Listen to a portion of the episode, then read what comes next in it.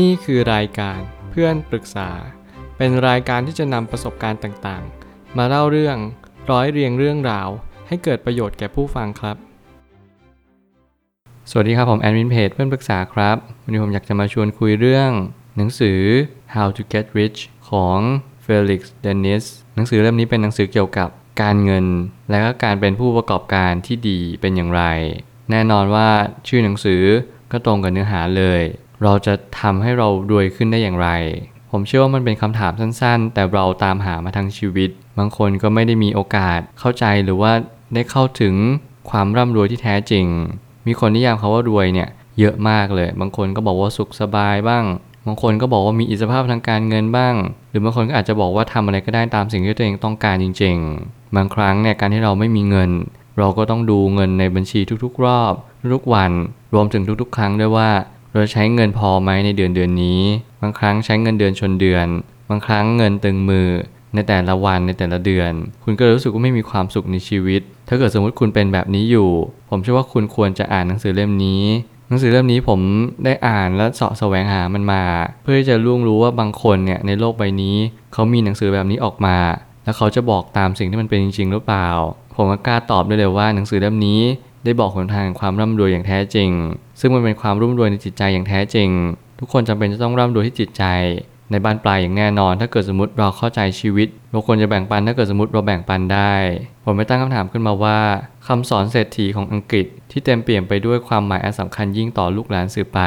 คนเขียนก็ได้ลาจากโลกนี้ไปแล้วซึ่งเขาก็ลาจากไปไม่นานนี้ประมาณเกือบสิบปีเท่านั้นเองและแน่นอนว่าสิ่งที่สำคัญที่สุดเขาได้เรียนรู้ว่าความร่ำรวยแท้จริงเนี่ยมันไม่ได้เกิดจากการที่เขามีอะไรเลยแต่มันเกิดจากการที่เขามีประสบการณ์และเขาก็มาถ่ายทอดในหนังสือเล่มนี้เขากลับพูดเองว่าหนังสือเล่มนี้เป็นเหมือนกับสิ่งที่ล้ำค่าที่สุดในชีวิตของเขาที่เขาอยากจะถ่ายทอดมาให้คนรุ่นหลังได้เข้าใจและก็ได้สัมผัสในสิ่งที่เรียกว่าประสบการณ์ของความร่ำรวยของเขาเนี่ยมันเป็นยังไงสุดท้ายแล้วผมก็ยังเชื่อว่าหลายๆคนก็อยากจะร่ำรวยนั่นแหละไม่ได้มีความคิดที่เออมานั่งฟังคนอื่นร่ำรวยมานั่งฟังคนอื่นเล่าแล้วเราจะมาเก็ตมาอินกับสิ่งที่เราอยากที่จะเป็นจริงๆแต่อย่างน้อยหนังสือเล่มนี้เนี่ยมาย้ำเตือนเราว่าให้เรามีสติก่อนทุกครั้งที่จะเดินทางเส้นนี้เพราะการเดินทางเส้นนี้เนี่ยมันคือการแข่งขันที่เหนื่อยมากๆและเขาไม่แนะนำจริงๆถ้าเกิดสมมติใครหลายคนที่จะเดินทางนี้เพราะมันยากจริงๆคำว่ารวยมันเป็นเพียงแค่ภาพลวงตาของคนที่อยากรวยจริงๆแล้วพอเรามีเงินทำอะไรก็ได้เราก็จะรู้สึกเบื่ออยู่ดีนี่คือเหตุผลที่เขามาเขียนหนังสือแล้วเขาก็มีความรู้สึกว่าชีวิตเขาเนี่ยไม่มีอะไรเลยวันๆก็จิบบายอยู่ในห้องเขาจำเป็นต้องจิบบายทุกๆครั้งที่เขาเขียนทุกๆบทกวีทุกๆคำที่เขาได้รังสรรค์มาจากความรู้สึกของเขาจริงๆเขาบอกว่าถ้าเกิดเขาไม่จิบบายเนี่ยมันทำให้เขาคิดอะไรไม่ออกซึ่งจริงๆแล้วหนังสือเล่มนี้ก็เหมือนการเล่าเรื่องเรื่องหนึ่งที่เราได้กระตุ้นเตือนจิตใจได้ฉุกคิดบางอย่างว่าเอ๊ะคนคนหนึ่งที่เขามีความตั้งใจในชีวิตเนี่ยเขาร่ำรวยในขนาดนี้เนี่ยเขามีความสุขขนาดไหน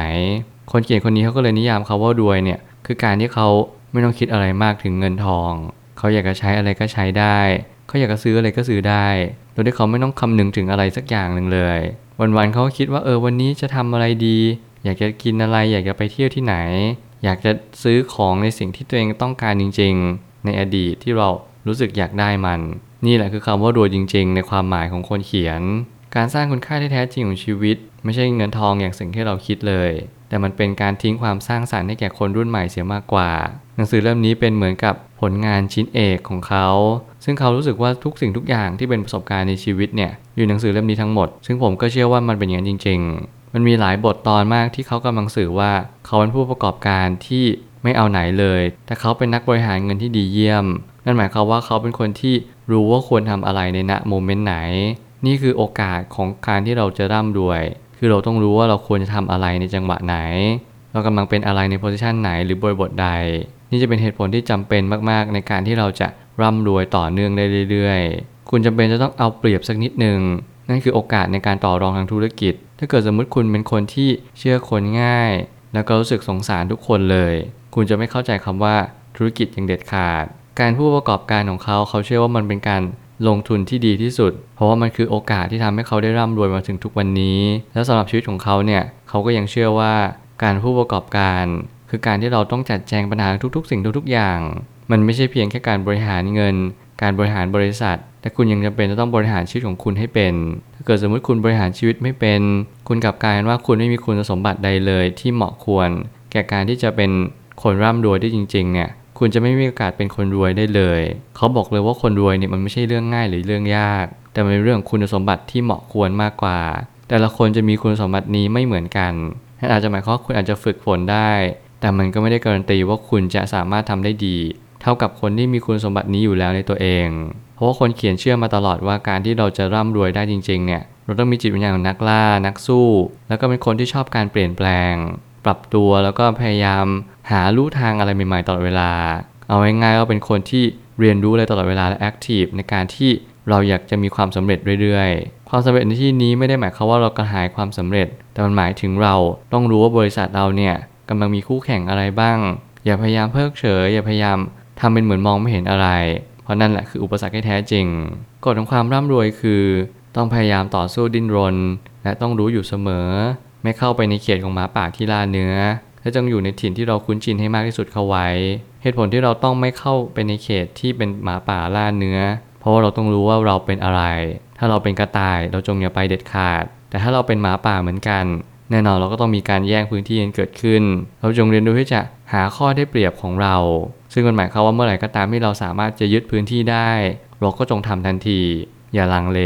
ผมเชื่อว่าเหตุผลนี้เป็นเหตุผลที่สำคัญจริงๆถ้าเกิดสมมติเรามองผู้นำของสัตว์ทั้งหมดเลยเราจะเห็นว่าผู้นำไม่ค่อยลังเลในการตัดสินใจสิ่งเหล่านี้เพราะเขาเชื่อว่ามันเป็นเหตุผลที่สำคัญที่เขาอยู่รอดทักษะในการเอาตัวรอดเนี่ยผมเชื่อว่ามันเป็นสิ่งที่สำคัญจริงๆแล้วทักษะการเอาตัวรอดเนี่ยมันคือสิ่งที่ทำให้เรามีความคิดที่ไม่เหมือนคนอื่นเราสามารถจะยืนหยัดอยู่บนท่ามกลางปัญหารวมถึงการที่เราจะยืนหยัดต่อสู้ที่เป็นอันดับหนึ่งของบริษัทในสาขาหรือแขนงนั้นๆได้เนี่ยมันก็เกิดจากการที่เราเข้าใจว่าเราควรจะยืนอยู่ตรงไหนและเราควรจะทำอะไรในณวันนั้นการต่อสู้ดิ้นรนการไม่ลดละเลิกและพยายามอย่างยิ่งเนี่ยมันเป็นสิ่งที่ทำให้เรามีความเข้าใจในชีวิตมากขึ้นว่าความร่ำรวยเป็นเรื่องของการที่ชิงไหวชิงพริบมันไม่เชิงเป็นการเอารัดเอาเปรียบแต่มันเป็นการที่ถ้าเราได้เปรียบเราก็มีโอกาสยึดพื้นที่ได้เลยแต่ถ้าเราเสียเปรียบเราจะต้องต่อรองหรือว่าต้องอาจจะถอยมาก่อนซึ่งแน่นอนว่าทุกครั้งเราต้องรู้จังหวะของเราจริงๆเราอย่าพยายามดึงดันแล้วก็ทู่ซีบบางอย่างที่มันไม่เหมาะควรกับสิ่งที่มันเป็นจริงๆซึ่งนั้นอาจจะทำให้เราล้มละลายหรือว่าเราเจ๊งได้เลยทันทีจงรู้ศักยภาพของตัวเองและประเมินตัวเองให้ออกนั่นแหละคือโอกาสที่เราจะเดินไปสุดท้ายนี้ไม่ว่าอะไรก็ตามจะเกิดขึ้นเราจะต้องเรียนรู้ว่าการทำอะไรเกินตัวจะทำให้มีโอกาสเสี่ยงโดยที่ไม่จำเป็นเช่นการถือหุ้นของบริษัทและไม่พยายามแจกหุ้นแก่ใครนี่คือหนึ่งเหตุผลที่ผมเชื่อว่ามันก็ตรงกันกับความเชื่อที่ผมมีว่าคุณอย่าพยายามแจกหุ้นใครไม่ว่าคุณจะรักเขามากแค่ไหนหุ้นส่วนคือความเป็นเจ้าของบริษัทคนเขียนไม่เคยมีความคิดที่อยากจะทำบริษัทให้เป็นมหาชนหรือเข้าเป็น Public เพราะเขารู้สึกว่าความเป็น Private เนี่ยมันทำให้เขามีส่วนได้ส่วนเสียแล้วก็มีอัตราการแข่งขันของการตลาดที่สูงถ้าเกิดสมมุติว่าเราแจกหุ้นให้กับคนอื่นเยอะแน่นอนคนอื่นก็จะมีโอกาสที่จะมีสิทธิ์ในการบริหารบริษัทของเราตราบใดที่เรายังไม่ลาออกหรือยังไม่ปลดระวางในการที่เราดำรงตำแหน่งนี้ในบริษัทเนี่ยเราจงอย่าพยายามให้หุ้นแก่ใครเพราะนั่นคือการที่เราพยายามสูญเสีย